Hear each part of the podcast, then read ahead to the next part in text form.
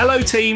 This is Richard Tubb, and you're about to hear the weirdest episode of this podcast ever. You see, I've been faced with a dilemma. Some of you who listen to Tubb Talk might be aware that every Tuesday I send an email to the managed services community. This email, known as MSP Insights, is very popular. So popular, in fact, that I've had a lot of people ask me to turn the weekly email into a short podcast. The idea being some people prefer to listen rather than read. I think this is a great idea, but my dilemma is this. I enjoy writing. I enjoy interviewing very smart, successful people for my podcast. But the idea of reading out my own emails every week, effectively reading a script, is not something that fills me with enthusiasm. So I need to come up with something creative, and I have. And depending on how you look at it, this is either the most creative episode of Tubb Talk you've ever listened to or the most terrifying. You see, I'm not speaking these words. Everything you hear in this short podcast episode is my synthesized voice. I have not spoken a single word of it. I put the words into a computer program and the software is saying the words for me. And I think you'll agree that it's pretty good. A little flat, perhaps, but passable. And it does sound like me, doesn't it? This is the beauty and terror of artificial intelligence. While I don't have the time or energy to record a new podcast series, I do have the time and energy to type one. And as long as I can type, I can use my voice to narrate the words, synthesized by software to say whatever I need to say at this moment in time. I'm guessing this is something new for many of you and knowing how curious you are, I want to share how I accomplished this. I used an AI program called ElevenLabs. You can learn more about ElevenLabs on the blog post at TubbLog, the hub for MSPs, which accompanies this episode. I uploaded a few voice files I recorded into the software and trained it on my voice. Then all I had to do was cut and paste the text I wanted to narrate, and the software did the rest a pretty decent audio file featuring my voice.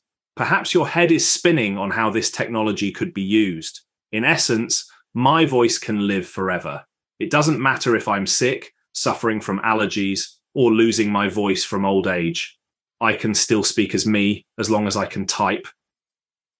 I'm considering using this for different things like narrating my blog posts or part of my next book, which is a challenging process there is also a terrible side to this technology.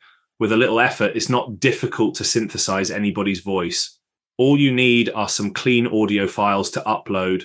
For instance, I could become a famous actor from the stage and screen. I could even become a woman. Don't you think I have a beautiful voice? With a little effort, I can make my voice into whatever and whoever I want. Obviously, there will be lots of people who will use technology to create chaos the reality is we're now in a world where we can never again be sure what we hear is true. And with the advent of deep video fakes, we won't be able to trust our own eyes either. But even in the face of these obvious threats, there is hope. Today, artificial intelligence is giving me a voice. Think about how it can give a voice to those who aren't able or aren't comfortable speaking at all. That's an exciting thought, isn't it? Technology will enable many new breakthroughs in accessibility. This podcast episode may be a bit scary, but I also hope it inspires you with new ideas. How will AI make you a better and more accessible managed services business leader? How could it give a voice to those in your company who need to be heard? And what does this mean for your content creation in the future? For example, I'm wondering as you listen to this show, did you forget that it's not me actually speaking? Next time, I, the real human, Richard Tubb, will be back with you for another episode of Tubb Talk, the podcast for IT consultants. But in between now and then, please help me out. Drop me an email at richard at tubblog.co.uk and let me know your thoughts on this episode.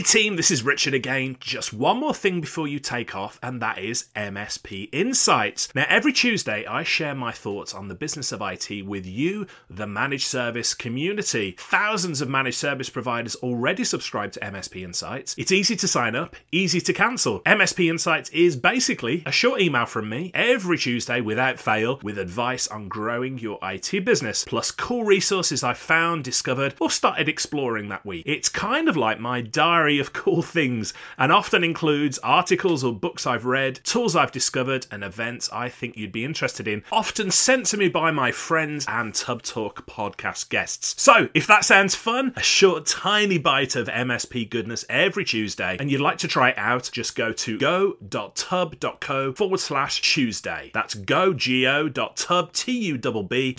forward slash Tuesday. Drop in your email and you'll get the very next one. Thanks for listening.